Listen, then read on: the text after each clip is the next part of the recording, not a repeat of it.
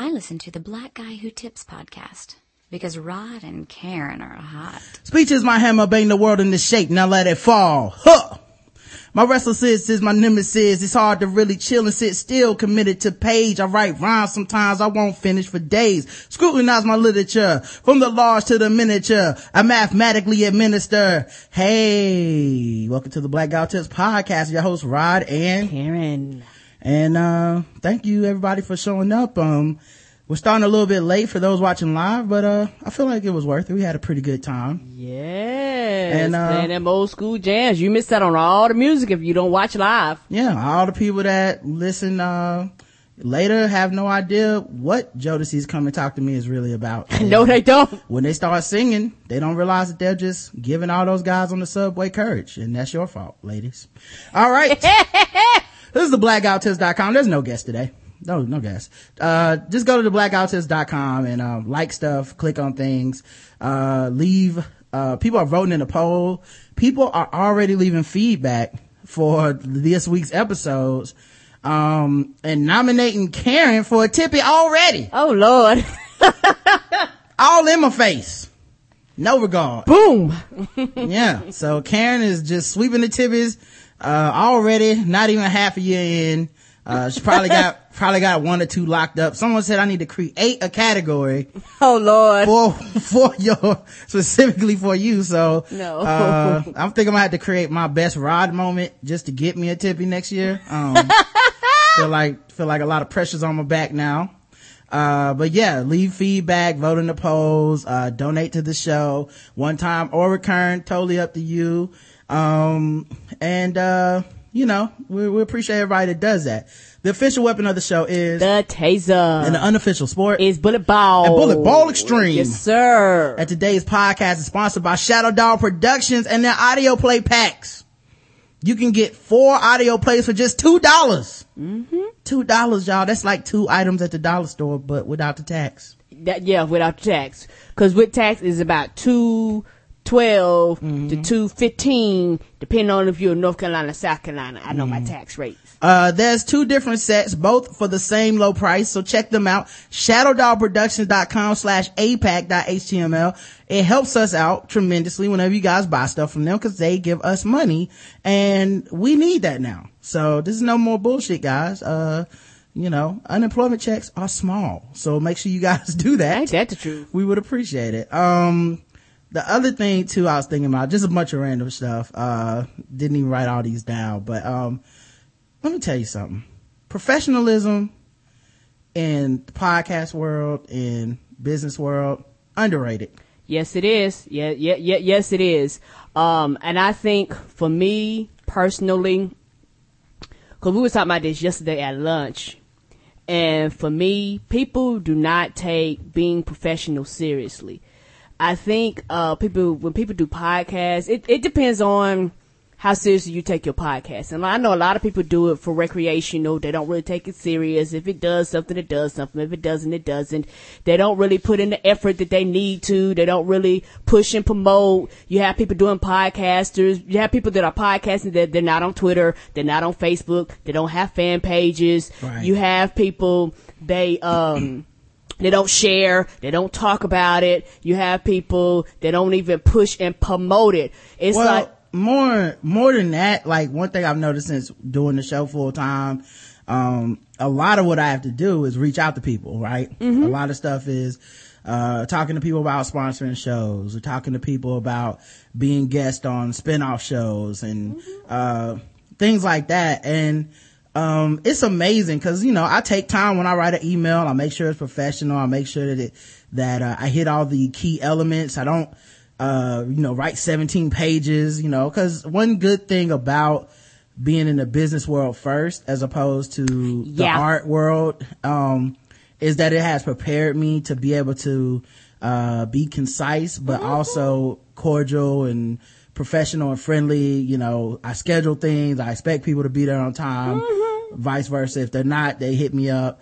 And, um, it's amazing, um, how few people are really professional, man. Very, very Um, few. You know, how few people like really do their research and shit like that. How many people find um, out about you and, and, stuff like that. And, and to me, like you said, and I think me being in the business world too, and I think me actually, uh, being in customer service for as waitressing really taught me about that because a lot of people, they claim, well, I want to, you know, have my own business. I want to be my own boss. But what they fail to realize, having your own business, guess who's your boss? The customer. Yeah. And, um, a lot of people fail to realize you're interacting with people all the time and it's, with, like you say, you take the effort, we go through all this trouble, we schedule, you don't show up. Hey, we're looking at that. We're, we're making notes of that. You, you don't call, you don't tell us, you know, why or anything like that. And it's not that we were, you know, we require this of you, but my thing is this, if, put like this, my time is valuable. My time is very valuable to me.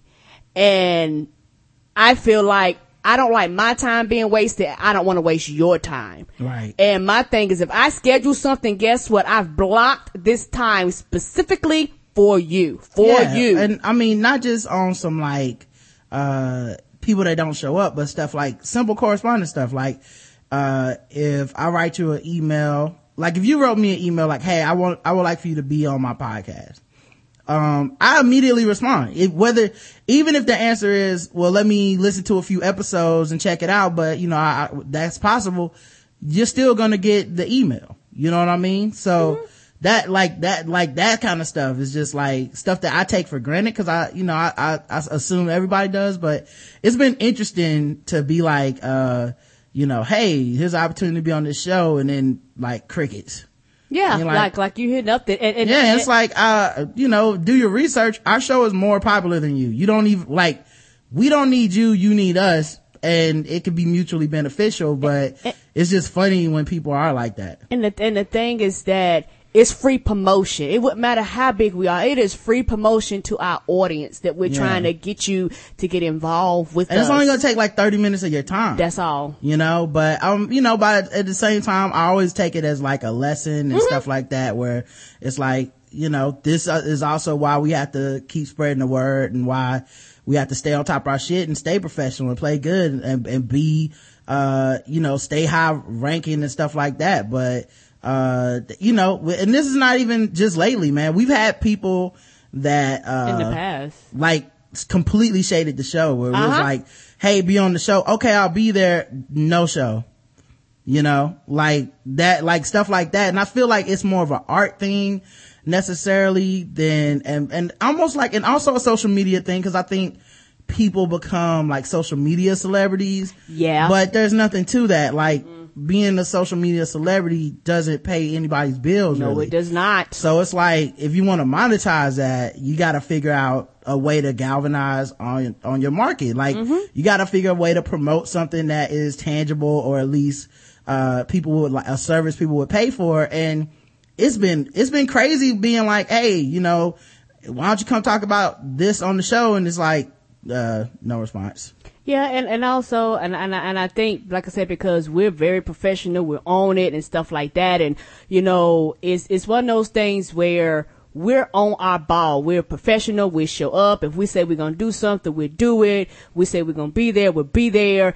And we expect that back in return. And Yeah. it's one of those things where we go, okay, you don't really take this seriously or you don't care enough or quote unquote, we're not big enough for you, whatever the case may be. Yeah, and the thing is, it's nothing personal. Like, No, I don't it's have, not. I don't have any grudges or, Or hard feelings. It. No, no, I but just it's watch. It's always Yeah. funny to me because it's like, you know, it's like I've been on shows where they're not going to be listed in anyone's rankings. They're not going to be, uh, n- no one's, you know, but, but maybe one person listens and goes, Oh man, that guy was funny. I'll go check Uh, them out. I wonder where I can hear more of him at or whatever. And that kind of shit creates loyalty. Not to mention, you know, like advertising with our show and stuff like that, uh, is much better than advertising on the radio or TV because Yes, it is. that's a thing that's just inundated with advertisements and inundated with you know let me just fast forward past this let me change the channel on that uh oh steve harvey uh is going on break hold on let me put it on something else listen to a cd you know that's not gonna happen with our show like so it's just it's funny uh you know we've proven that people are loyal you know we have adam and eve we have shadow dog productions they write testimonials for us so it's just kind of um crazy that you know people are, are so unprofessional, but I'm, I'm getting used to it. But it's a big transition for me Yeah, to it's, be like, it's very different when you're used to working in the business where where people are about that money, they're about pushing and marketing themselves, they're about trying to get on every avenue possible. So it's like to them, every opening is an opening for another opening, and they not trying to let nothing pass. right, right. But you know, it's what's up. Um, Yeah, and, and it's very different. Oh, before we move on, and what, what a lot of people underestimate uh, podcast listeners. For all y'all out there, y'all found us. We didn't find you. And when somebody is looking for something and they find something that they like and enjoy, they're going to stick with it because some of y'all probably have searched months, years. Some of y'all may have had me. some milk. people been searching their whole lives to hear something like this. yes. You know what I mean? Cause it's not something you can get readily anywhere else. No. And, uh, but it's a, it's a common black experience to be, I mean, how many people have written us? Hey man, it's just like, uh, talking to you guys is like talking to my family. Talking to you guys is like when I was in college talking in the cafeteria. You, you're not getting that on the radio. You're not getting that on, uh, TV. You're, you're like, you're getting, even other podcasts don't always sound like this, even no matter who, who, Who is doing is it? over it. You know what I mean? Every top podcast is unique and has its own tone. So, uh, hearing people say stuff like that, you would, you know, it, it kind of does make you feel like, well, that person is loyal to what they're hearing here. Mm-hmm. And, uh, it's kind of funny when people are like, uh, I'll get back to them whenever. Cause it's like, all right, well, that's your bad, you know? Like we've had people that we just have given up on trying to get on the show. Yep, completely. Straight up, like yeah, just, we like we're not gonna ask. We we just don't care no more. yeah, you guys are fans of them. We're fans of people. And it's just like, uh, okay, this person seems to be amenable to being on the show, but just something always comes up. Fuck it. You know what I mean? Um, but, uh, another thing I was thinking about too, cause that was just a quick one. Um, this is a quick porn thought, Karen. Mm-hmm. And you know a lot about porn. And everybody, everybody knows now. So you can stop trying to play My secret's innocent. out. You can stop trying to play innocent.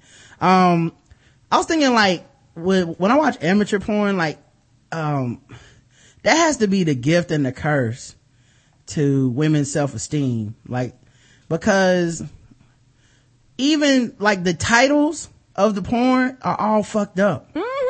You know what I mean? Cause like even when it's, it could be like a dude's wife and he will name it something fucked up. It's like, old bitch sucks my dick. It's like, Especially on the amateur porn. yeah, like, then, then you hear the, you hear the, the, the audio of it and she's like, um, he's like, uh, honey, can you please, uh, suck my penis? She's like, I love you so much, husband. He's like, I love you too. Thank you. And then he put up the title. It's like, stupid old cunt sucks, sucks cock. It's like, why would you say that? Yes. You know, it's on the good, like on the one hand, it's good because if, like, there's literally a type of porn for everything. So like, I feel like if you're a woman and you're watching it, there's, there's a dude that is attracted to whatever you are. You know what I mean? it is. Like if you're fat, if you're skinny, if you're this, if you're that, because there's always gonna be somebody like, you know what I mean? Uh, skinny whore sucks my cock. It's like, I'm skinny. So that's kind of good, but then it's like, I'm not a whore. Why are you calling me Yes. names? Like it's gotta be it's- so it's like, bad. big girls fuck better. I'm a big girl. Oh, wait, wait, wait a minute. yeah, Um, like big fat pig sucks my dick. It's like, she's not that fat. No. no. Um, and then like, also like, I'm into age appropriate porn for the most part. Like I don't really I don't like that do a barely lot of legal shit. barely legal teens and shit like that. Mm-hmm. Like that's not really my fantasy. like I said, I'm just I think scared may- with that shit. Somebody gonna arrest me one day. No, thank you. You know what I think it is for a lot of dudes? They look back on their awkward teenage years or even when they first started getting sex and they feel like that was the best time of their life. You know what I mean? Like they just could not, like if they could pick their life, it's like, I can't, I wish I could go back to 17 to get all the, the, the 15 to 19 year old poon I could get. Like I feel like a lot of dudes have that exact, like why That's else would it be so That's big? true. That's like true. there's a lot of dudes that fantasize about Younger those women. years and that, that time, not even just younger women, that time in their life. Ah, okay. You know what I mean? okay, that time frame. Yeah. That was the happiest they ever were. It's like how people love Transformers, but you're 35. You know what I mean? You were the happiest ever when you watched Transformers. Yeah, I, Um, like I said, I, I I guess that is a, a guy thing because Mm-hmm. as you get older, the pussy get better. She can fuck. She she can suck a dick right without scaving your her teeth across it. Maybe Right. maybe that's just me. Yeah, it's always awkward. I don't like that kind of shit because it's always some weird like, um, like the um, the girl from Teen Mom, Uh, she has porn that's out now and, uh, Mm-hmm. somebody sent it to me. Um, and I was looking at that and like, it's just awkward. She's not really enjoying it much. She's way too like young really to be fucking like Okay. on camera and shit. Like she's not a porn star. She's Yeah, just she's a not a chick prof- yeah. that's having sex on tape. Because and then like, a baby. Yeah. yeah, and like 90% of this tape is anal sex too. Oh. Yeah. So it's really just like awkward anal sex for the young chick that needs instructions the whole time. And it just gets creepy because the more instruction you have to give a chick, the worst the sex is to me. Like my mind does not get turned on by being like, okay, now hold my cock with one hand. Okay, now hold it. Mm-hmm. No, now put it. Okay, put the. No, no, it. but- It sounds like you're correcting a little kid. Like, put that back. Nope, don't do that. Nope, stop. Why? Put that be- down. Why? Because of unexperience. She need to grab that shit like a like a like she's shifting and go on about her business. Yeah, well, there's no confidence, you know, cause she's not a porn star and she doesn't seem to enjoy sex, right? And she's young as fuck, you know? Yeah, So- because after you after, after you you know been around the block a few times, you know what you like, you know what you want. You can hop on that dick and go. Right. Now, as a pornosaur, of course, I did my due diligence and watched the tape three, four times. That's just what I have to do. Okay, guys? That's, it's not, you know, sometimes it's just work. All right. Um, but, uh, yeah, it was just awkward, terrible sex or whatever. So I like women that are like, it's amateur and then it's more like age appropriate. So, you know, a lot of times the ones I watch are like 30 years and up a lot of the time. Mm-hmm. But then the names on the porn is, is so fucked up. Cause then the, like it, the woman, it'll be like, oh bitch needs the cock. Oh Lord. And, and the bitch is like 28. I'm like, oh, Jesus Christ, fellas. Calm down. I mean, I guess everybody is like, like four, maybe all the people that are watching porn are probably like 14 and shit. So yeah, they, they, it's like they, 28 they, is old They them. think that's grandma. Come on, dog. Right. Honey, life is just starting. What you talking about? She's a MILF and then she's like 25. I'm like, that's a MILF? That's not a milf. babies having babies indeed. You know? But, uh, yeah, I always thought about The that. The older you get, the sexier you get. I don't know what's wrong with them dudes. so when you see the titles of, uh, porn, do you ever think about that stuff, Karen? When it's like, uh, you know, uh, old hairy whore takes two in the cut. A lot of times I read the titles and they're more hilarious to me than anything. And I'm like, I'm pretty sure this has nothing to do with what I'm about to see. And then you know what? Sometimes I'm shocked it does. I'm like, oh shit. Yeah, I do like a good funny title, like one. Yeah, I like the funny titles. I, I, don't, I don't like the insulting ones. One was this, um, this, this, uh, woman that was probably like, I don't know, maybe 20 something, late 20s at that, at that oldest, right? And she was having sex with this dude, but the title of the of porn was, damn, she looked like somebody fine ass mama. I was like, who named that? A brother named that. That's good. Um, Yes, I, I, I, I like the ones where they be like, well, uh, they tell me, like, yeah, my baby mama Shaniqua. Yeah. Like, yeah, I like, okay, okay, yeah, that like a Shaniqua. Yeah, one said addicted to sucking dick the other day, and I was thinking like, Uh-oh. what would that really look like if you was addicted to sucking dick? You know what I mean? Because Uh-oh. I don't know that I will actually want to be with somebody that's addicted to sucking dick. You know, it's like, uh, that means that they're like selling stuff so they can suck dick. You know what I mean? It's like I sold the TV, so I can, it's like what happened to my TV? I sucked the TV, mama. You know what I mean? Baby, we need to have a talk intervention. Yeah, you used to have a car. I blew the car. All right? I spent it all on dick sucking. Now I done lost my family. Everything. it's like being a Republican congressman. I We- we- can't help myself. Uh, we need to get you a, a dildo so you can suck on that. Don't be selling my shit. Dick sucking cost me everything. I lost my family, my Oh, job, Lord. my kids. My husband won't speak to me. Dick intervention. Yeah. dick intervention. um, but all right, let's talk about a bunch of articles. We're so behind on stuff and a bunch of stuff happened today. Okay. Um, so people are still talking about Charles Ramsey and, um, uh, the Amanda Berry, uh, finding plus the other two chicks that apparently nobody cares about weren't white enough. Um, but, um, Oh Lord. Uh, that's what everybody keeps. It's Amanda Berry story. The Amanda Berry story. I want. Yeah, the what other, they like? Two more girls? Two more people? they're like the other chicks in Destiny Child and shit. Like, Don't nobody know who they are. Right. It's like the other, it's like the Amanda Berry, uh, is gonna go on to be a solo, uh, uh, kidnappee. Yeah, with the other two. We ain't worried about them. So, uh, psych, uh, a psychic on Good Morning America Okay. is in some hot water, Karen. What did they do? Hot water. A year after Amanda Berry disappeared in Cleveland, her mother appeared on the Montel Williams show to speak to a psychic about what happened to her daughter.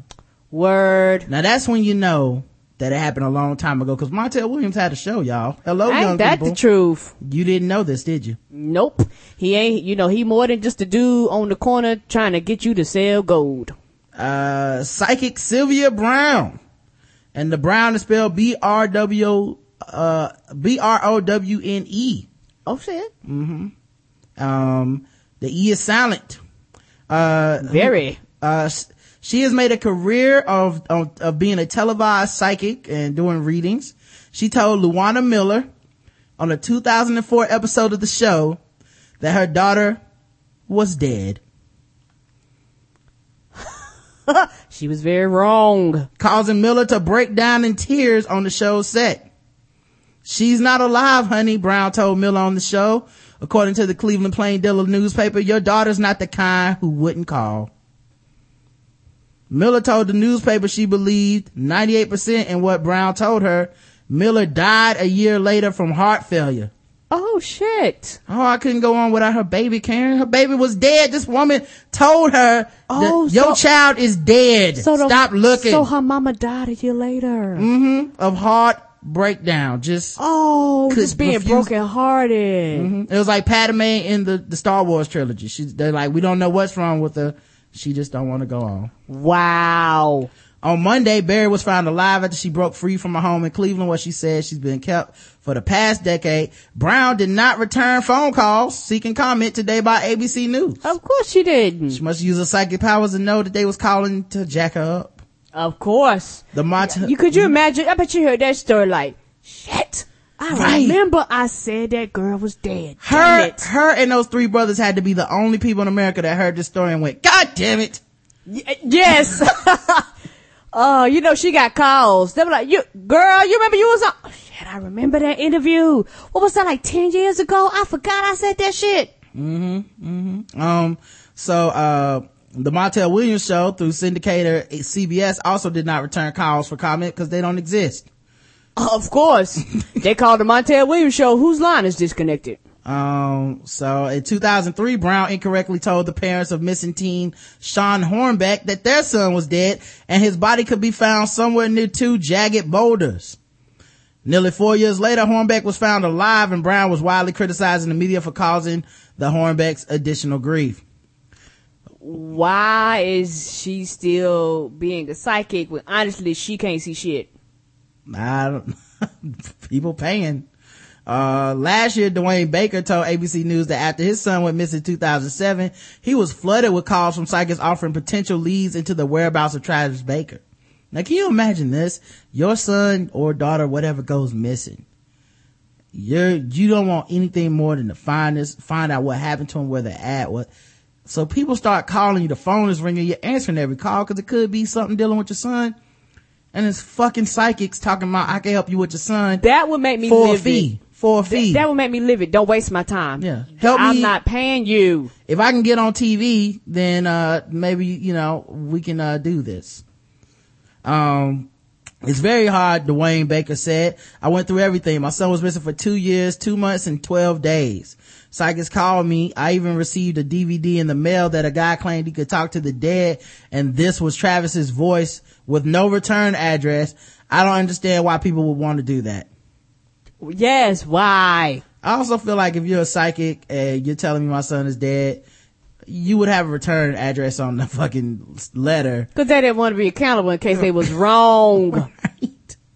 Uh, the psychic said Baker, 45, bef- uh, before pausing to let out long sigh, I hate to say how many of the, those called me and said they know where Travis was. My mother and wife went to one and paid them a hundred dollars. Uh-huh. For them to be fucking wrong. What a bottom feeder. What For a them bottom. This is how you make money. Your daughter missing? Ooh, let me check the paper, see who people, who daughter miss. I'll make a hundred dollars today. You know, some of them do do that. Not that they all do that, but I bet you a bunch of them do that. Yeah. Wow, man. Stealing people's money when you really don't know. Brad Garrett, a former special agent from the FBI and an ABC News consultant said that uh, the alleged tips from psychics rarely help solve a case. I believe that. As far as finding the victim, finding remains, finding evidence, or in any way helping to solve the case, it's never been my experience. So it's really a disservice to victims. Yeah, and what's funny is like there's TV shows and stuff based on psychics and stuff. Yeah, they've done CSI and Yeah. all that shit where the psychic come in and all of a sudden they just know just what to say. They even has TV series off of psychic shit trying to solve cases. Yeah. Uh, today, Browne faced backlash on social media for her incorrect prediction from about Amanda Berry. It is unclear whether she would, has helped solve the crime with her psychic predictions. Psychics make me sick. Here's an example. Sylvia Browne told Amanda, Amanda Berry's mom, now dead, her daughter was dead, wrote Twitter user, uh, Chris McBride. Well, thank you, Chris. You're now famous. Um, speaking of more, uh, apparently there was another interview with Charles Ramsey yesterday Uh oh. and uh, I ain't got many random thoughts, so we're gonna play it. I want to hear all of it. It was with Anderson Cooper. The uh, as everybody knows, we adopted, uh, we drafted Anderson Cooper in the in the black draft last year. Yes, we So, did. Anderson Cooper 360, weeknights at 8 and 10 on CNN. So you moved in about a year ago. Yeah. You'd seen Ariel Castro around, right? When I moved there, only because he was my neighbor. Right. You know what I mean? What was he like? Cool. He he wasn't no freak of nature. He was like me and you, because he talked about the same thing you talk about. He talked about you. You know what I mean? You know, regular stuff, bro. So, so yesterday, what happened? Uh, yeah, you gonna love this. 'cause I'm gonna tell it all. Ah! Around three o'clock, I was on my porch, and the mailman put his mail in my mail. So I looked at it and was like, oh, I gotta get Ariel's mail when he come home. A couple minutes later, he pulled up. He checked the mailbox, grabbed his mail before he went in the house. I said, Ariel, here go your mail. And we just had the same conversation when I handed him the mail. He said, they can't get it right. Mm. I said, nope, damn postal service. That's it. He left. I jumped on my bike, went to McDonald's, came back home. I'm in my house, but I'm in the living room, and I'm right by the front door because I'm looking out the front door. And man, this girl screamed like a car had hit a kid, hmm. which made me, you know, stop eating. You know, what the hell was that? You know, that that. So when I What, Karen? I said, yeah, something like that make you jump because it's probably like high pitched and, and loud and like outside of of what you would hear. Then you don't hear a car, so you really like, okay, somebody's screaming just to be screaming. Mm-hmm. got up, I saw this my neighbor across the street. He run across the street, and I'm like, well, where? I'm thinking, well, where are you going? Cause ain't nobody next door. Cause I just saw Ariel leave, mm. and I know ain't nobody over there. Heard that girl scream, and, and saw him run across the street, and I went outside and, and wondered what he was doing, and the, it's a, the girl, Amanda say, I'm stuck in here. Help get me out. So he either don't know English that well or panic. But he just looked at me and was like, he's a girl. And that's all he did. So here I come with my, you know, half eaten Big Mac. And I look and I say, well, what's ah! up? And she like, I've been trapped in here. And he won't let me out. It's me and my baby. I say, well, you ain't got to talk no more. Come on. And I'm trying to get the door open and can't. Because it's, and he didn't torture chamber did some kind of way and locked it up, right? So I I love his descriptions, man. Like, The best ain't this this. dude is a good ass storyteller. I'm about to listen to seven minutes of this dude. I don't play anything on the show this long unless it's Ray J ranting. I know it's so. what I had to do and kick the bottom of uh, the door, and she crawled out of it. She grabbed her baby, but threw me off. All right, so fine. I got some girl and her kid. And what did she look like? I mean, what, what was she wearing? Uh, jumpsuit. Uh, she had a white uh, tank top on, rings on, mascara. You know, she was well groomed. She didn't like. She didn't look like she was kidnapped. That's what I'm saying. Hmm. That's what threw me off when she was like, "I'm in here trapped." I'm like, "Well, you don't look like kidnapped, so maybe you got a boyfriend problem."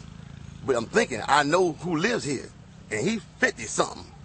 You can't be the boyfriend problem. You know, he, he, he can't be him. Maybe you're dating his son, And you'd never seen her before N- bro. in the year that you'd been there.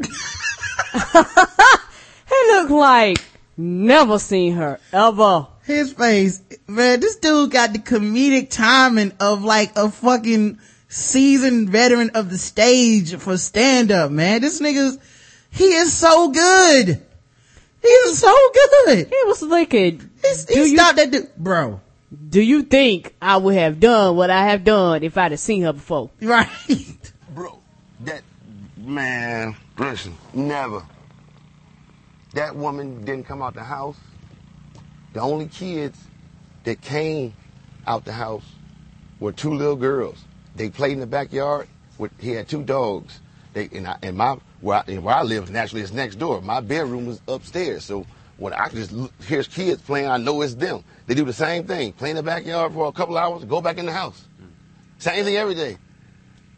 The neighborhood knows them as his grandchildren, so it's no big deal. He he got his grandkids over all the time. I thought Amanda Oh, Barrett, Lord. What, asked the hook to call 911? He thought. and I took it. Them, he be killing them pregnant pauses, man. He did it yesterday too. Remember when he was like, uh, it was nothing real special about him until today. He's good. that is oh shit. He is fucking good, man. in man. my house. Now, I'm nervous as hell, so I'm fumbling with my phone. So I finally get it right. She can't wait, and I don't blame her. So what I do is tell her, go across the street and use their phone. Now we both calling 911. Now she get through, and I get through. She deal with a moron. Me too. You said there were. And we listened to the 911 calls and those people were morons. They were unhappy. And I appreciate the way he dealt with that dude because he made sure he got the pertinent information. He didn't keep him on the phone. He wasn't trying to make it about him. He just wanted, and the guy was being a fucking dick. He was so apathetic. He was. he was being, getting an attitude with the and, guy. And you, and you know what the worst part is? Is that it wouldn't surprise me if he got fired because of that recording. Because it's, I mean, cause I, they record them all, but could you imagine? They're like, he called for a breaking national story. Right. And you were an asshole to him and was like, well, I'll send him out there. I guarantee you, whoever that 911 operator is, lost their job. I would have fired them. he was dismissing him like, if you say so, nigga. Like, Yeah, like- that's what I'm saying. Right. And it's, it was like, I, you know, I bet you that dude got home and was like, fuck, that was the dude that called. Yeah, I'm on national TV sound like a dick face. Yes. But uh yeah, and I like I and I was not joking yesterday. If I had an emergency, this is the guy I want calling because he's keeping them on track. It's like, why are you asking a dumb question? Here's a question that matters. This is the address. This is the phone number. This is exactly what happens. This is why you need to get here as fast as possible. And, and instead the dude's like, well, don't, don't get an attitude with me, sir. Now listen, I already said, it's, he's like, what does that matter? what does she got on? Ain't that the truth? Oh, What do you mean a moron? Idiot. I heard the 911 call for her. and- Imbecile. And, the woman kept Why do you like, have that damn job? The woman was like, he said, what do you mean by a moron? He, he's giving him Yeah. the Descriptions. he's giving him the thesaurus. Yes. He's like moron, as in idiot, imbecile, as in why do you have that job? Ain't that the With a truth? moron. Me too. you said there were, what do you mean a moron? Idiot. I heard the 911 call for her. and- Imbecile. And, the woman kept Why do you like, have that damn job? the woman was like, oh, hang up and wait for the police. Really? How about stay on and, and I'll, I'll talk to me till they get there? Yes. So Yes. call 911. How Sure quickly did. That's the exact same thing I was thinking. Both of the operators are like, uh, okay then, uh, we'll holler at you. It's like, I'm in a fucking emergency situation. How about you holler at me when you hear sirens? Okay, when they tell you, when, when I say, oh, I see the police, then you get off the phone. What if I get off the phone, then the nigga comes back and kidnap me again, and everybody's like, what, what happened? Where, where'd they go? You already been to the house before in the past and uh, investigated shit half-ass and didn't find anything. It didn't go inside. So it's, you and, know, and, and you know what? I bet you a lot of it had to go with the fact that they probably don't pay these 911 operators enough to care.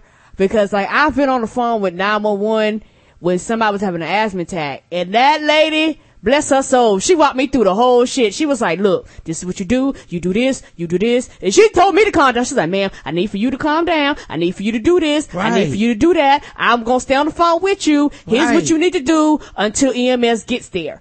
right. And it was like, they both acted like they had shit, like, look. they had shit to do. Ma'am, uh, ma'am, listen, okay, that's fine. You've been kidnapped. Break is at 315 and, um, it's 314.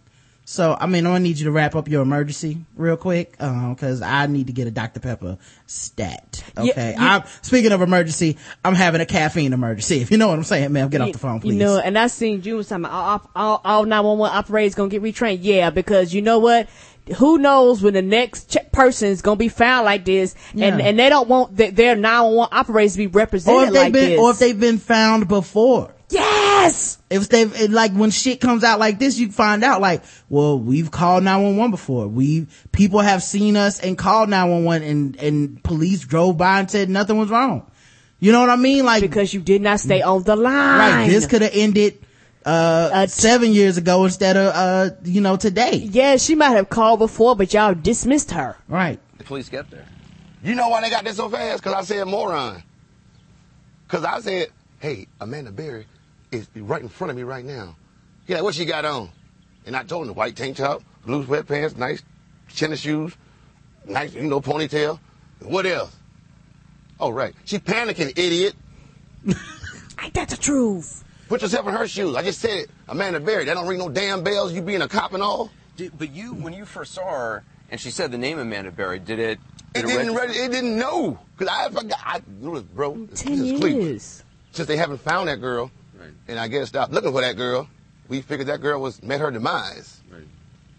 So Berry, Met her demise. By the way, I want y'all choice to, of words. I want people to keep note of what he, how he's talking, cause this is about to come up in a second, but just keep note. Uh, so far, understood everything this man said. Nothing hood, ghetto, embarrassing, blah, blah, blah about this man. didn't register with me until I was on the phone. Like, wait a minute, I thought this girl was dead. What is it? What does it feel like to have been living next to this for a year? See, that's why now I'm having trouble sleep. See, up until yesterday, the only thing that kept me from losing sleep was the lack of money. See what I'm saying? Mm-hmm.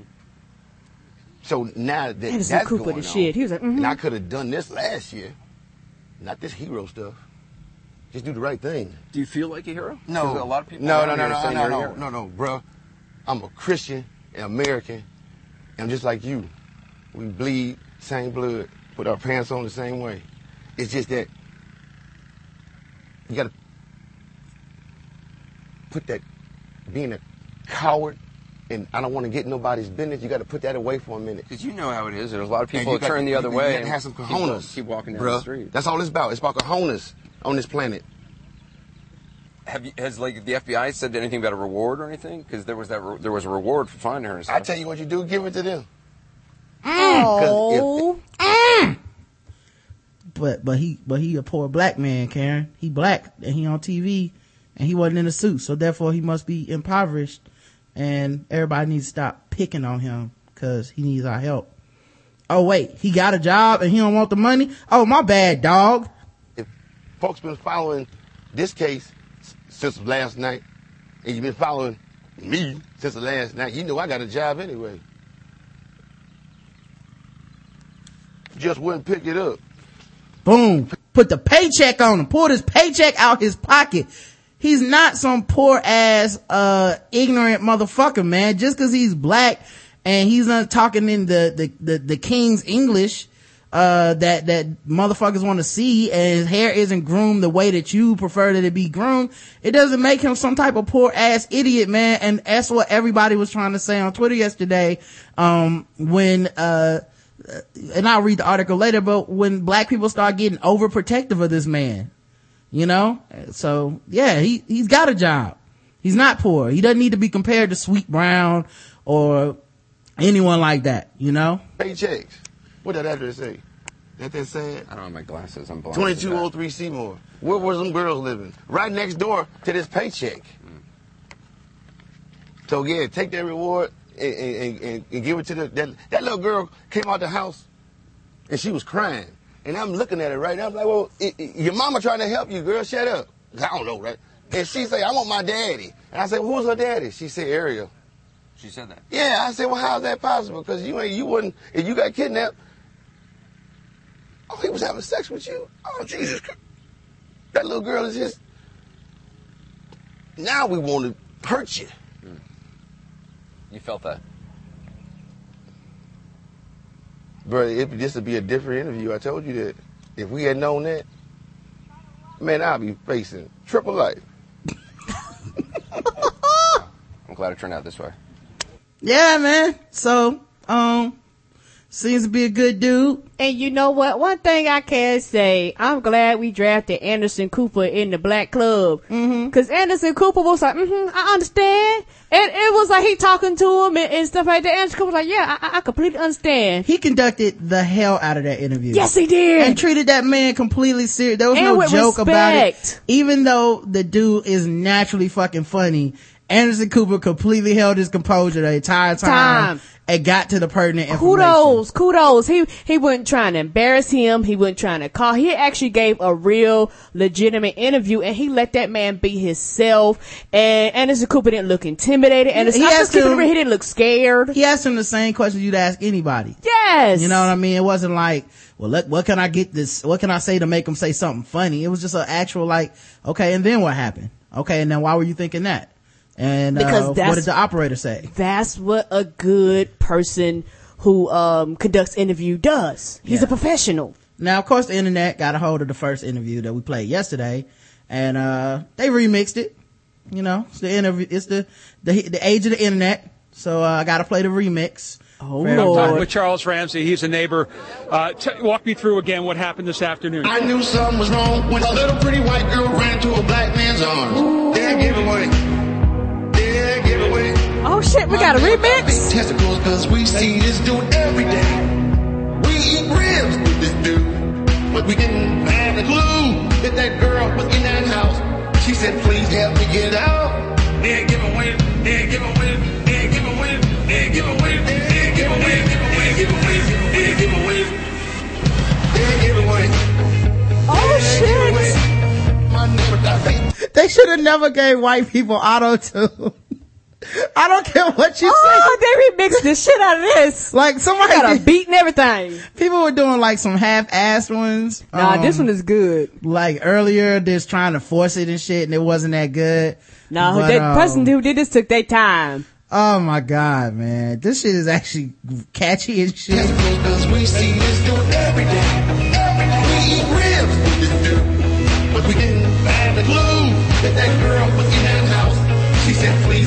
Get out.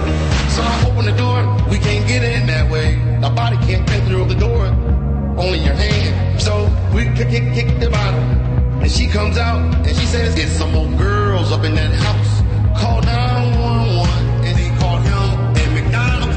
I knew something was wrong when a little pretty white girl ran to a black man's arms. Yeah, giveaway.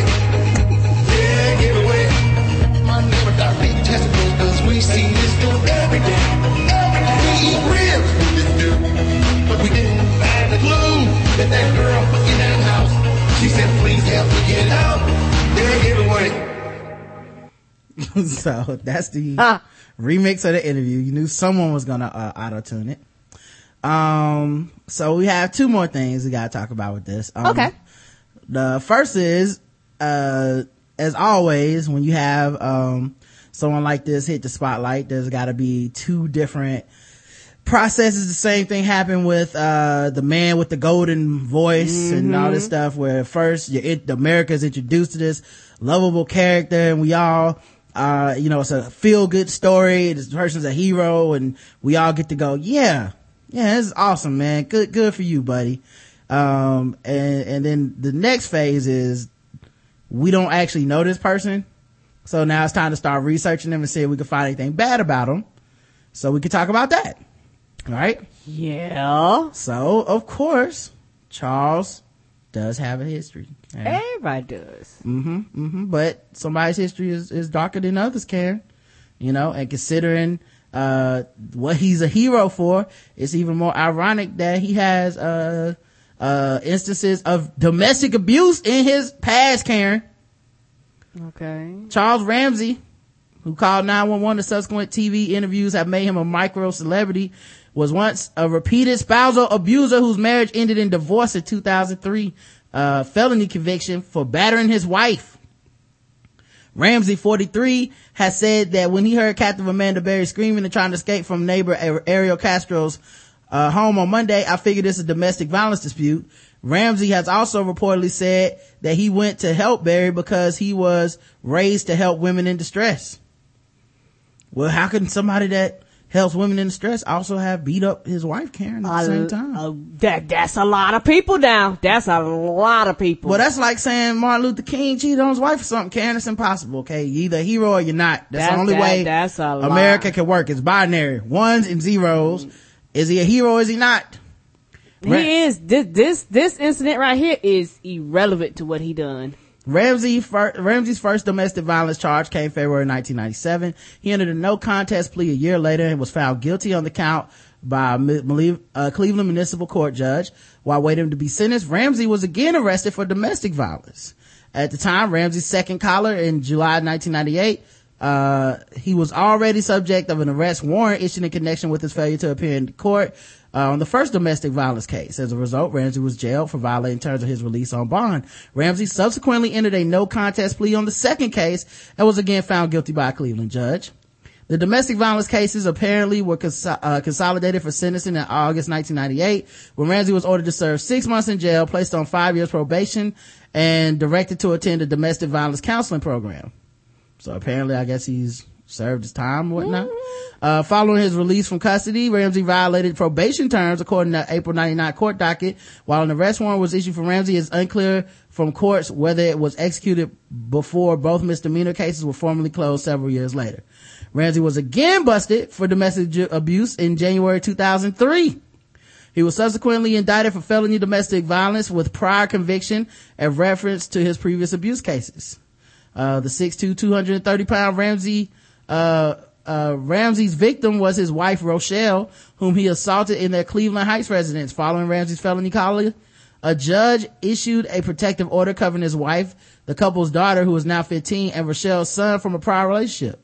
In a, a TSG interview, Rochelle, now married, remarried, referred to a series of domestic disputes that resulted in her ex-husband's arrest and which prompted her to file for divorce in September 2003. While Ramsey was incarcerated in state prison in her divorce complaint, Rochelle accused Ramsey, whom she married on Valentine's Day in 1995, of gross neglect of duty and extreme cruelty. After pleading guilty to the felony case, Ramsey was sentenced to eight months in prison and ordered following his release from custody to be placed on post-release control supervision for the maximum term allowable by Ohio state law, Ohio law, law. Ramsey served his time at the Lorain Correctional Institution where he posed for several, uh, for the, for his 2003 mugshot. They took a picture of that. Um, he had previously done two separate one-year stretches at Lorain, uh, for early 90s convictions of, for drug abuse, criminal trespassing, and receiving stolen property. Ramsey's ex-wife Rochelle, who secured a divorce decree after her former spouse was locked up, told TSG that Ramsey eventually apologized for battering her. However, Rochelle said the only thing is he never paid child support, which was mandated at $51 a month in the divorcee decree. That's cheap. Mm-hmm. She added that the county has taken his driving privileges away for non-support. While Rochelle, a licensed nurse, says she is on an okay basis with Ramsey, the couple's daughter has a rockier relationship with him and has even carefully cut her father out of many photos taken at her parents' wedding. Sounds like a detail they can only get from the mom. Of course. But a pair of blurry photos of Ramsey, who works as a dishwasher, have survived his daughter's scissors. Rochelle's, uh, ye- Rochelle yesterday posted those two images to her Facebook page, uh, along with the caption, for my daughter's sake, I show, I show he didn't always look hood. The young Charles Ramsey, three pages. Um, so that actually sounds like Rochelle was trying to throw some shade on him. Um, but, uh, But fifty one dollars a what what what the fuck you gonna do with fifty one dollars a month? I don't know. I don't know. But, um, so that was part one. And you knew that they would eventually get into whatever dirt he had if he had any, cause there's, uh, clicks to be gotten off of that shit too. Yeah, we just can't. It's people that have done some fucked up shit in their past that can still do good deeds. Yeah, it doesn't make what he did yesterday less heroic and it doesn't no, it make doesn't. him as a character less funny on No, these on the interviews. Uh, but you know, it's, you knew that would happen eventually. If you have any dirt, it's coming out. Cause we have to work in a good guy, bad guy type society, you know? It's how there had to be two sides of Trayvon Martin. There couldn't be one. Cause we need the, the, the, the dirt, quote unquote. Um, and if there's not any dirt, we'll make whatever is there dirty anyway. So, dude got some dirt on him. Now, before all this came out, someone, uh, Aisha Harris wrote, um, on, uh, the slate.com, their blog, uh, Browbeat, the Slate's culture blog. Um, Aisha Harris, uh, uh, decided that, uh, she needed to write about, uh, Mr. Uh, Ramsey and not just him, but, uh, a pattern that she's seeing in, uh, in, in, the American diaspora where, where apparently it's troubling. There's a troubling viral trend of the hilarious black neighbor. Mm-hmm. It's troubling, Karen. Okay. Uh, Charles Ramsey, uh, the man who helped rescue three Cleveland women presumed dead after going missing a decade ago has become an instant internet meme. It's hardly surprising. The interviews he gave yesterday provided plenty of fodder for a viral video, including memorable sound bites. I was eating my McDonald's and lots of enthusiastic gestures. But as Mike Klee and Connor Simpson have noted, Ramsey's heroic heroism is being overshadowed by the public's desire to laugh and auto-tune his story, and that's a shame. Now here's the thing. I don't think it's being overshadowed. I think mm-hmm. he's heroic, mm-hmm. but I think he's funnier than he is heroic. How about that? He's very funny. It's a very rare circumstance. Mm-hmm. People do heroic shit every day. People do interviews every day. 99% of the time, they is boring. Yes, and we wouldn't even play the shit on our show because it's fucking boring. There's nothing funny about it. But on the rare occasion, some, I mean, funny. sometimes years go between us having an occasion like this where someone's personality Yes. is bigger than the So, story. yes, his personality is bigger than the story. And this man's personality and comedic timing is actually more funny than the story is heroic. Yes. Maybe that's a tough pill for everybody to To swallow, swallow. but the motherfucker's that funny. You know, and some people are funny without trying. Some people are uh, putting 100% time into it. Dude is just a funny ass dude. He reminds me of my uncles at cookouts and shit. Uh, he reminds me of my, my, I had an aunt one time. We, we went down, uh, my grandma's house for like Thanksgiving or something. And she broke into like a random 15 minute just stand up in the kitchen basically about dating a Hispanic man. Yes, she did. And it was, I was dying laughing, man. Like I couldn't catch my breath. Cause it- to her, she's just telling the story. Is she trying to be funny? Of course she's trying to be funny. He was trying to be funny. But, that's just her personality. Right, but that's just how she talks. And I love that aunt. I love my family. I'm not ashamed of them.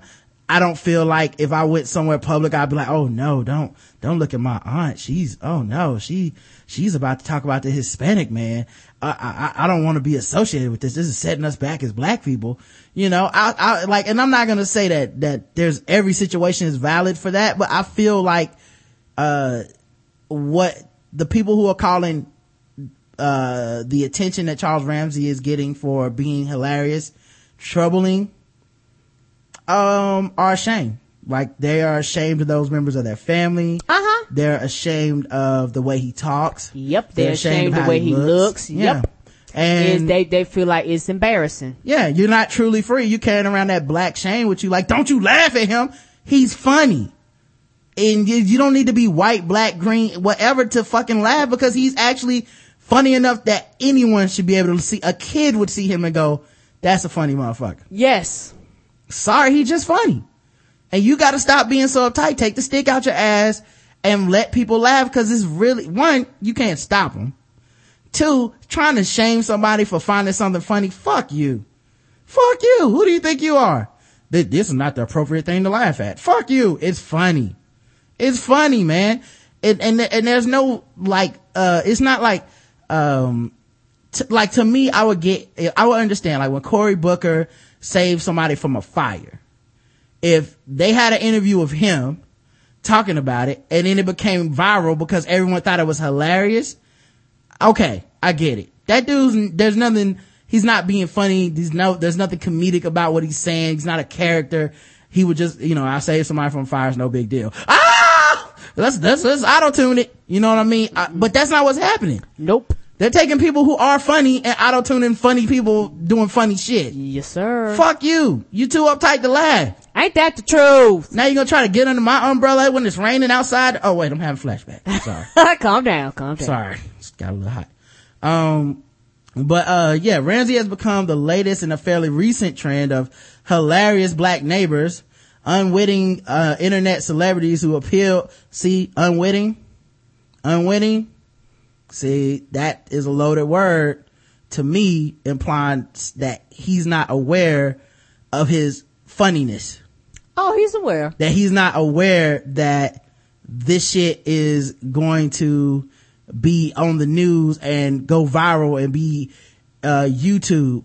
I see that's the kind of shit that people assume even as you as a black person are assuming this about this man, I'm feeling like you might have the issue. Ain't that the truth? Not him. There's nothing about him that makes me feel like he is not aware And alert. of the entire situation. Yes. You know what I mean? Like, uh, it's, I don't know, man. It's just really funny when people try to, I'm, I'm looking at the loaded words. Uh, internet celebrities who appeal seems rooted in a colorful style that is always immediately recognized as poor or working class.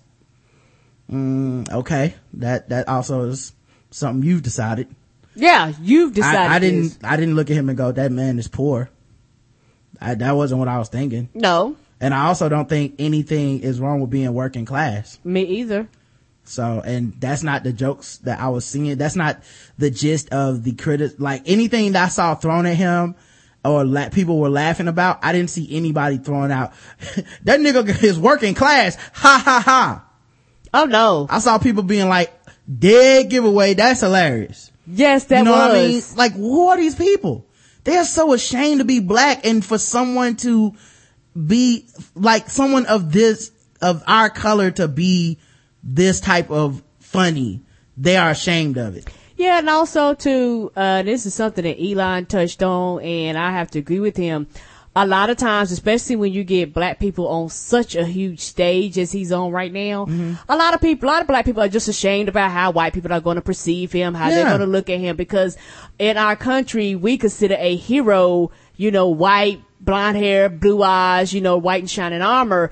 And honestly, because our, our country is predominantly white, Mm-hmm. and if you're outside of that realm of what America considers a safe hero, they feel as though you, you shaming the whole race, you making the whole race look bad when he's not. He represents himself. Yeah, And uh, Honey Boo Boo got a fucking TV show cause Don't she? She was, cause she was, had, uh, she was funny on another show. Like she was just, she it was, was, just, funny on like toddlers and tiaras and some bullshit like and that. that, Yes. and that, and it's, and, and that is laughing at somebody. You know what I mean? Laughing at a little child. Right. But somehow that's, that like, we gotta turn like our shit into a special subsection of, of viral uh, media and go, "Mm, see, this is the hilarious black neighbor meme that is, it's like, no, it's not. It's funny. It's, you're picking random funny motherfuckers that were random funny motherfuckers. Yes, I don't see life. yeah, if you pick, uh, where's Epic Beard Man? Why isn't Epic Beard Man on this list? Oh, cause he's a white dude. Right? Yeah, if you're funny, you're funny. I don't care what race, creed, color, yeah. or Ta- religion that Tosh, you are. Tosh.0 literally has a segment every week of some type of ridiculous ass internet video. And I guarantee 80% of those are just some random ass white person talking to the camera saying some dumb shit. Yes. But that's not, there's no connected dots in that. There's no shame to that. No, it's not. It's like, why the fuck we always gotta be shamed of our fucking family? This, And our culture. This dude could be my uncle. I know two men that look exactly like this dude, talk exactly like this dude. Both are, uh, fa- fathers of friends I had when I was a kid. Both of them own their own fucking businesses. What are you ashamed of? Why is this bothering you? Cause the white America saw that this dude doesn't talk the way you would like for him to talk. I'm so tired of us having to have a monolith approach to how we are. Yeah, and because we're always worried about, well, what is the white person gonna think? It what is the white don't matter. Stop letting that shit control your mind, man. It it don't matter. You know, I take a little bit of it uh, personal because I, we've had criticism of our show before. Where, well, why does Karen talk like that? Uh, but I like Rod, but I mean Karen. I, it took me a long time, Time to to get, get used to Karen, her. yes. I don't understand her accent. I don't understand yes, this. it's like oh, all, oh, she got jokes today. I didn't Yeah. even realize she was in the background. Y'all got y'all just some country bumpkins and shit like that. Where it's like, huh? Uh, so apparently, only a certain type of black person gets to be uh funny. Yeah. and you don't feel comfortable laughing with Karen because you feel like you're laughing at Karen. Yeah. like, like she don't know she's funny. Ain't that the truth? And and then you have people is you know kind of different when we first start. Why don't y'all argue all the time? You know Yeah. why why why don't you uh why don't y'all fuss? Because that's not us. And like I told trying Rod, to fit us into those boxes, Mm-hmm. yes. And and my thing is this: I gotta live with him.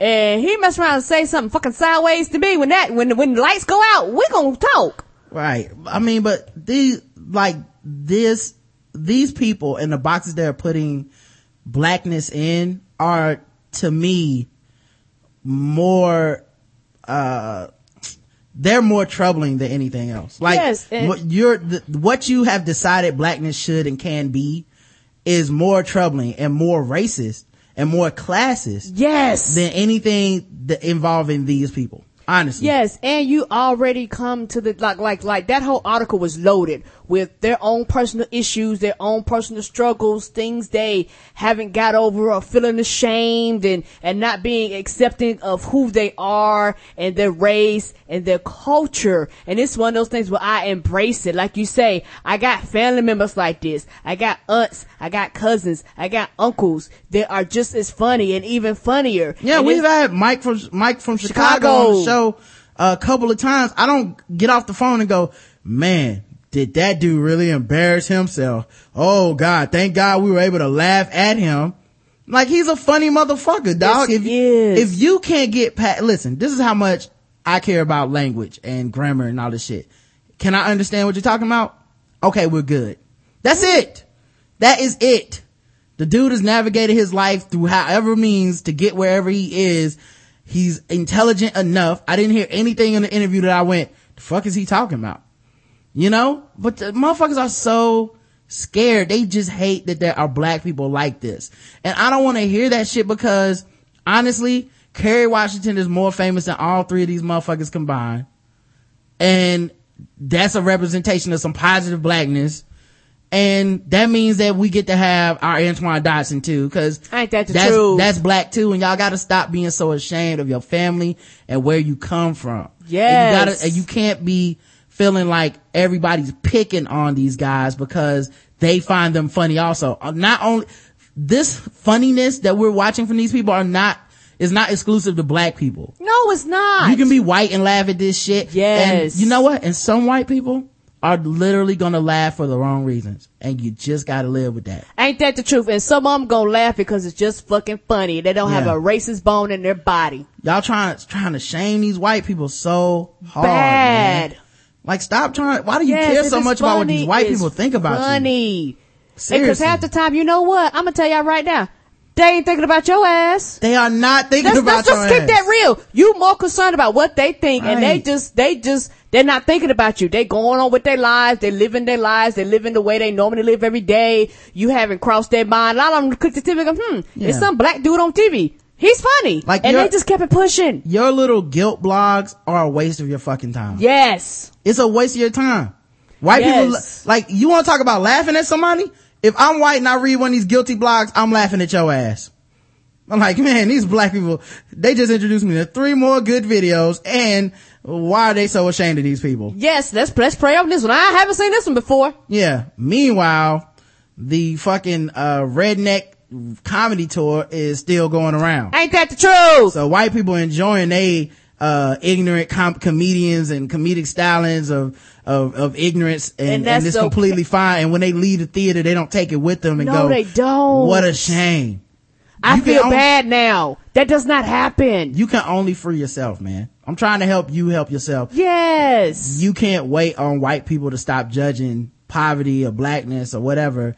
And you, and, and if they already have you thinking that way, they've already broken your mind. yes, So- they have. you need to stop letting that type of negative white person that you are so afraid of that you think is going to read your blog and come around you need to stop letting that type of ignorance dominate your life and get to laughing at these jokes because Ain't that the truth? dude was funny and while you were typing that blog you missed out on a lot of comedy Yes, being angry and and, and, and, and and talking to the other five people that are listening to you Yeah. and shit like that. It's like, come on, dog. It's like someone on Twitter told me yesterday, like, well, you know, I just felt like, uh, his, you know, heroism is being overshadowed by how funny, by how people are laughing at him in the comedy. I was like, because he's funnier, Funny. he's funnier than the situation. Yes. Like I would listen to this nigga really talk about ordering at McDonald's. Me too. I feel like he would I, have I, I, be like, I be something- like, what, I be like, what happened when you went over to McDonald's? What, what, Right. You know, tell me about your trip to McDonald's. I McDonald's. know people like this in real life. Like I get Yes. to the, I get to the basketball court and I'm like, I gotta hear what this nigga has to say.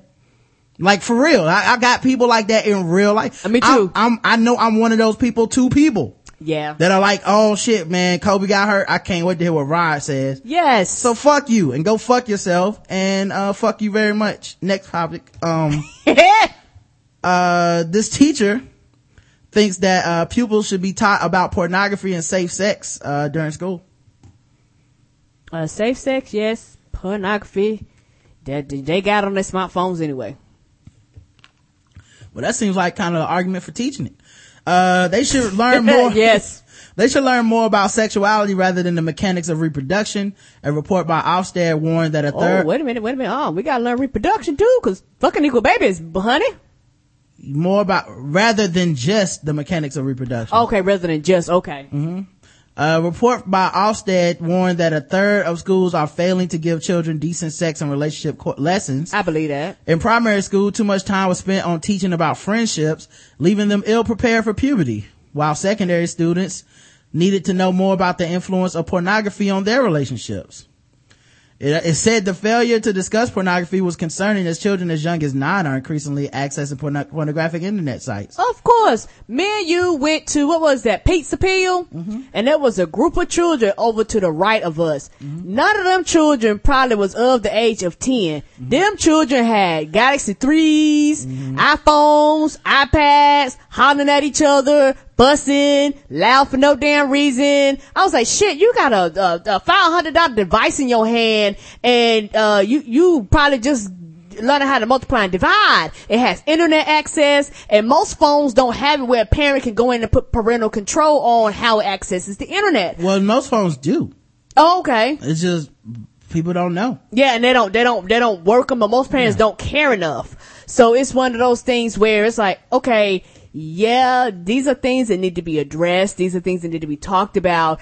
But one thing that, that, that trips me out about, about, especially about America is that we're all about that violence and holding a second commit, um, um, uh, second Amendment. and shooting fuckers up. But we ain't about the real thing, which is fucking. We don't want to talk about that. We don't want to discuss about it. We want to shut it down. We, we don't want to talk about it. But yet we have, everybody wants to get outraged when you have shows like Teen Mom and people getting pregnant and shit like that because children are ignorant to their bodies and how they function. And then you have a society where you make women feel dirty about having titties, about having periods, about, you know, fitting on themselves, about being attracted to whoever they're attracted to. You make people feel bad about this. Well, uh, without decent sex and relationship lessons, pupils could get left open to sexual exploitation or inappropriate behavior. The watchdog added, the Department for Education said its curriculum reform gave teachers the freedom to tailor their teaching so it meets the needs of their pupils. The best people to fix this problem are teachers on the ground, not politi- politicians in Westminster, a spokesperson added. And the um, best person is the parent, but ours are parent, a lot of parents aren't doing their job. Well, is the best person the parent? A married South African lesbian couple was reportedly told to split up or their son would face expulsion from his Christian school. What? So sometimes the parent is the worst, Karen. That's right. Especially if it's two women's. Mm-hmm. Mm-hmm. Um, Secunda Highveld, Christian school's pastor, claimed that their homosexuality was problematic and that the couple had never indicated their orientation. He also threatened legal app- a- legal action if the couple refused to follow his instructions.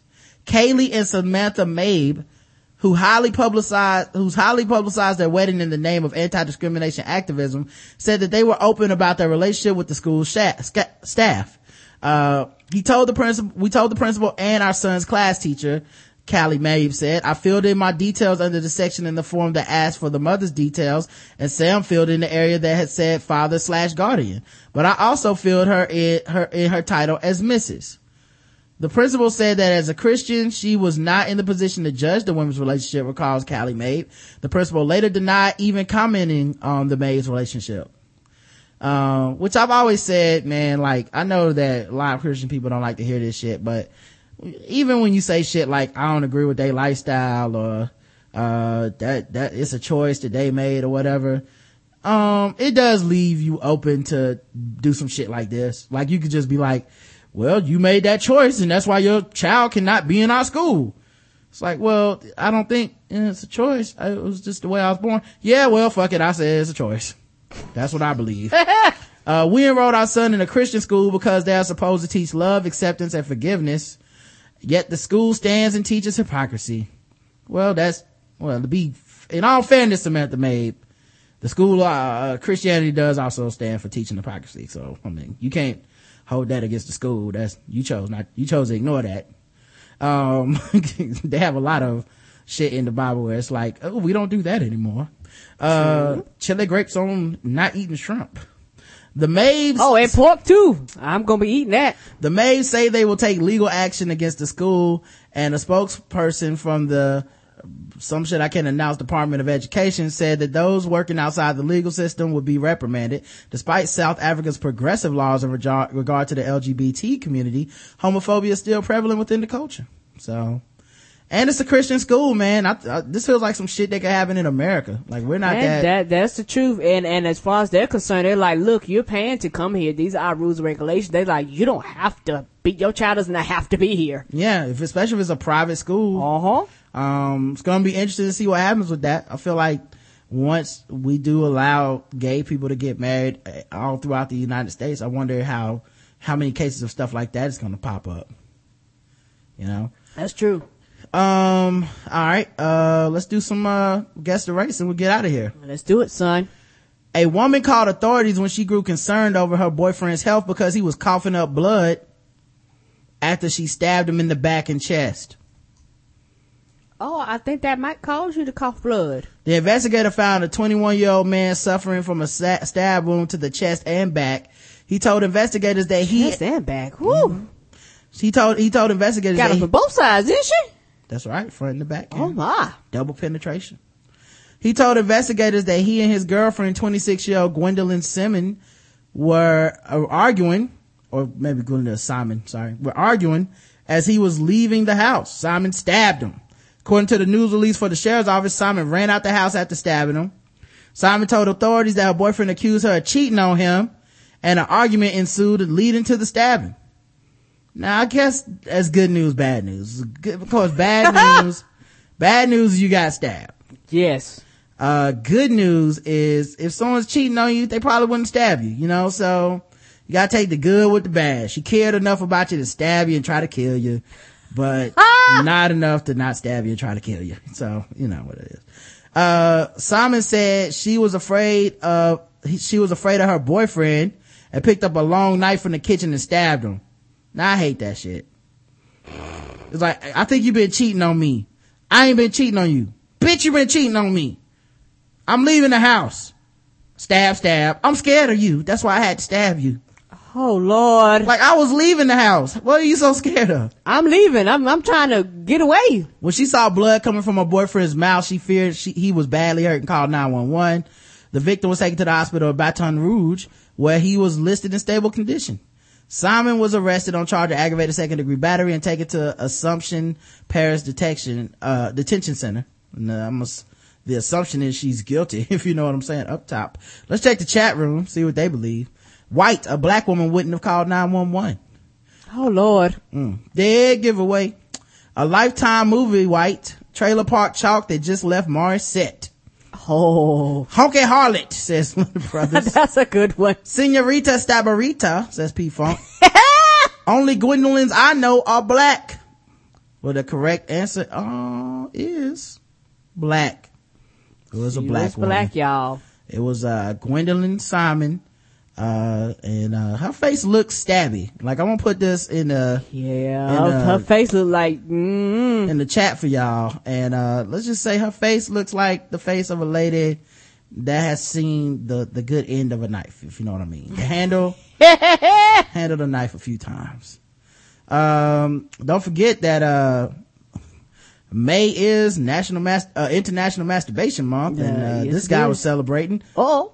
Uh, apparently, uh, whatever floats your boat goes when it comes to Al- Alva, Florida. Oh, florida Oh. Deputies arrested a man after they say he was exposing himself to passing boats at an Alva boat ramp. Ah, passing boats. I'm on a boat. Wait a minute. Is that a man with his dick out? Yeah, well, he was at uh, half mast, if you know what I'm saying. Oh Lord.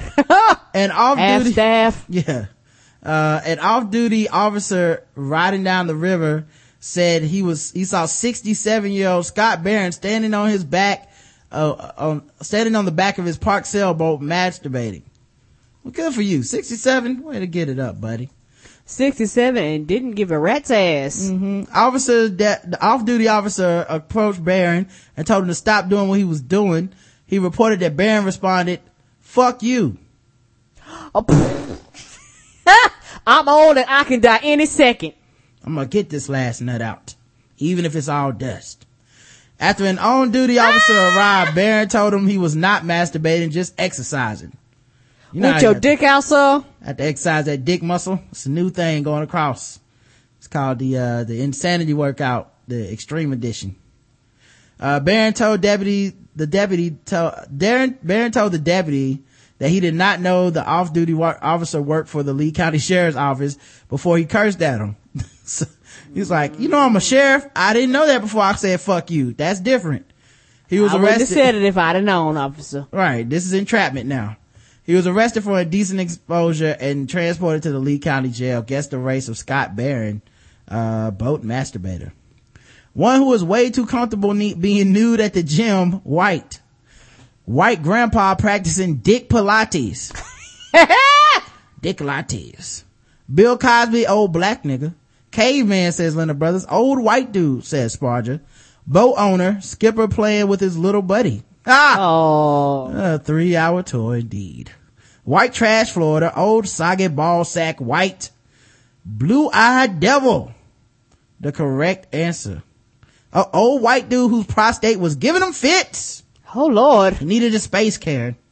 I hear you, Jim. The correct answer is a white man. hmm A white man. Couldn't help himself, guys. He uh, had to tug uh tug on his sails, if you know what I'm saying. Uh let's see what else we got here. Uh let's let's let's let's uh do a guess the race with this one. Okay. State police say that man was murdered in Albuquerque. The three suspects, all women, were in Belen looking for a place to dump the body. Good evening, everyone. I'm Oh. with Viedes. Police caught up with the trio after a high-speed chase ended in a crash yesterday. But the story gets even more bizarre. News 13's Gabrielle Burkhart is in the Newsplex with the details.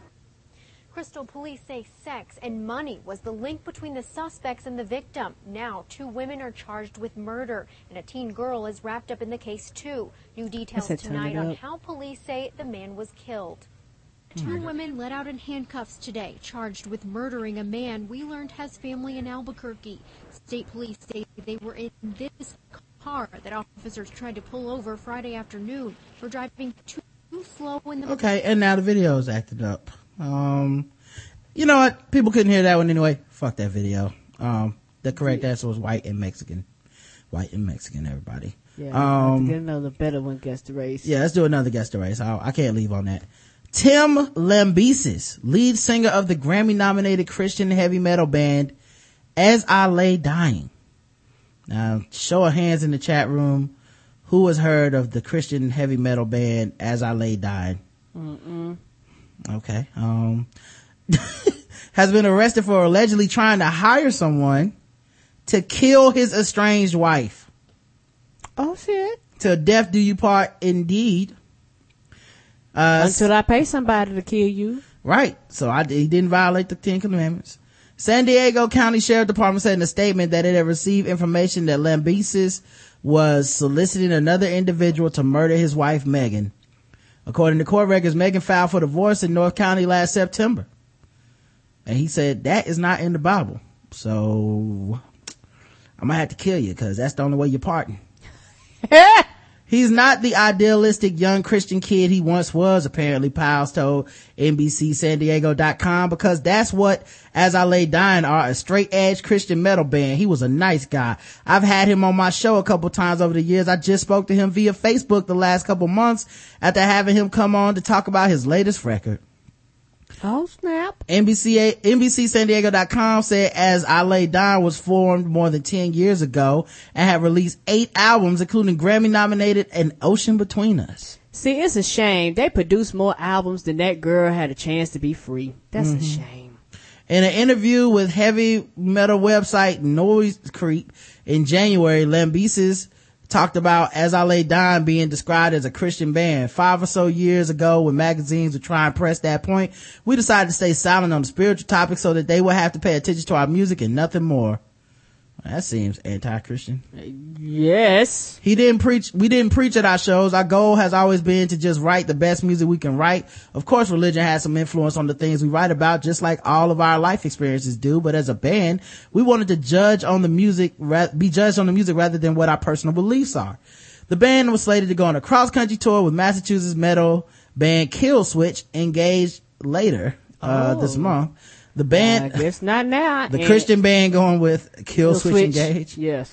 The band has been touring in Asia in in recent weeks. I love the crowds here in Asia and the Pacific. Great shows in Phil- in the Philippines, Indonesia, and Thailand so far. Just landed in Hong Kong, Lambesis, said on Twitter on May 1st. He also tweeted, uh, can't wait to kill my wife. Uh, delete, delete that tweet. My bad. Neither here nor there. Anyone trying to kill a bitch today? No? Okay. Oh, oh, wait a minute. Oh, oh, uh, uh, this is her address. Wait a minute. That, that wasn't meant to be a direct message. My bad. Retweet this if you're into killing people's wives. Neither here nor there. On Monday, Lambesis tweeted, goodbye China. I'll be home in about 15 hours. yes, will my wife be dead? By the time I get Hashtag, there. yeah, hashtag, hope I find a body. Hashtag dead wife. Yeah. the, sheriff's department statement, which was headlined murder for hire plot four, said Lambesis was arrested without incident on Tuesday, uh, in a store in Oceanside, San Diego County. Lambesis was charged with solicitation of another to commit murder. Information came to the San Diego County Sheriff's Department on May 2nd that Lambesis was soliciting another individual to kill his estranged wife who resides in Encinitas.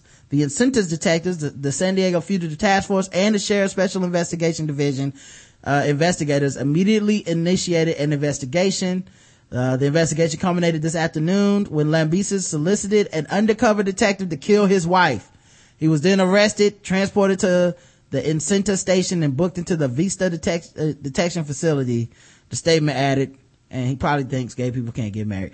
Uh, all right, let's uh, Yeah. get the guesses in the chat room for what race you think he is. Um, the color that should surround the brown in Michael Jordan's eyes. Oh. He tweeted, I'm gonna kill my wife and I wasn't on World Star Hip Hop. That's a white dude. Of course he's, her name is Megan White, white. Well, Megan's white and clearly should be fucking her own race. So privilege, privilege, privilege ass thinking Jesus would be offense if he killed his wife white. Oh. White people be killing, boy. White people be killing. Christian and heavy metal. He is clearly a cheese loving headbanger. Robert Blake, honky ass cracker, Axl Rose's cousin. Uh, well, every rose has thorns, and the correct answer is white. White. It was a white person. Um, all right. Um, you know, I'll do one more. I'll do one more. Then Okay. we'll get out of here. This is a short one. Louisville, Kentucky. A woman is charged after police said she was hiding crack cocaine in her dentures. Oh. Oh my. According to arrest report, 41 year old Tracy Ware was a passenger in a vehicle at a traffic stop where she admitted she had crack hidden in her lower dentures. Ah! Crackheads be finding places to hide shit, man. Police said she also admitted to having a crack pipe, which officers found in the vehicle, where is charged with possession of a controlled substance. Guess the race. Uh, why is not a race? Coontastic coon on crack. Hennessy Brown. Balloon lip jungle bunny. She black. Man, they gonna write a blog post about our podcast, shaming black people. CAC. So that stands for crack ass cracker. We don't mind. We, we, we, we'll take the people coming and find out about us. Yeah, well, you know, it's a troubling trend, Karen. Extra on Breaking Bad white. Them rocks were supposed to look like teeth that, that, Aw. that matter white. Niggerous. You ain't fucking up my perfect score, Rod. White, says Justin. The correct answer is black. It was a black woman, everybody, with crack in her dentures. That's right. Fitting the stereotype. You thought we was gonna try to flip it on you? Boom! Right in your face. Just regular ass racism. How do you like it now? Hmm? It feels so good. Back to normal. It's like putting on an old pair of shoes. um, last story. Um, and this one made me think of, uh, Elon James White. Oh. And say I wasn't worried about him. And I asked him and I haven't seen him tweet anything else since I asked, but. Oh lord. A Queens man brought a butter knife to a sword fight and almost had two fewer fingers to show for it. Oh shit, two. So he down to eight? Adalberto Caceres, 52 of Glendale got into an alcohol fueled squabble with his brother and mother at the brother's Bedford Stuyvesant apartment Monday night, police sources said. When things got heated, Alberto waved the butter knife at his mother and shoved her to the floor. That sparked a violent clash with his brother, Jose, also known as Elon Jose White. Adalberto lunged at his brother with the butter knife, but Jose became prepared. He sliced at Adalberto with a samurai style sword. Yeah, you don't, you don't come with a butter knife to a sword fight. That's just stupid. Yes. Two fingers Not on, unless we fight over butter. What, what else is that butter knife gonna do? two fingers on Adalberto's left hand were nearly lopped off. Oh. Doctors were able to save the digits at the hospital. The brothers were charged with menacing. Both of them were charged. Harassment and weapon possession. Jose got a rap for assault. Adalberto for attempted assault. Uh, you know what? And it seems like the guy with the sword that was protecting his mom got a worse, uh, uh, uh, you know, penalty than, uh, the, the guy who was actually trying to attack the mom. Yeah, cause he had a butter knife. Yeah. And I gotta say what? Good riddance. Okay. I was like, hey, don't even forget the rest for this one. I don't care if you were protecting your mother. Okay. You, you own a sword and it's dangerous. Yes, it is. What kind of thing to make somebody pick up a butter knife when someone has a sword they think it's acceptable to have a butter knife in your house? The answer to swords is not more sharp edged or dully edged weapons. no, it's not. okay. So I, I can't co-sign this and, uh, that's all I got to say for that. All right, man. Well, this has been another The Black Guy Who Tips podcast. Don't forget, check out shadowdogproductions.com and their audio packs. Uh, $2 for four audio plays. It helps us out. It helps you out. And some of the audio plays even have us in it. We'll Yes, be back. does. We got our own page out there, y'all. We'll be back 10 a.m. Saturday morning, uh, to do a feedback show. TheBlackGuyWhoTips.com. Donate. It helps the show out. Recurring donations, especially. It does. Uh, don't forget also, you can buy stuff at the store, a bunch of stuff like that. So, um, until Saturday morning, I love you. You too, baby. Mwah. Mwah.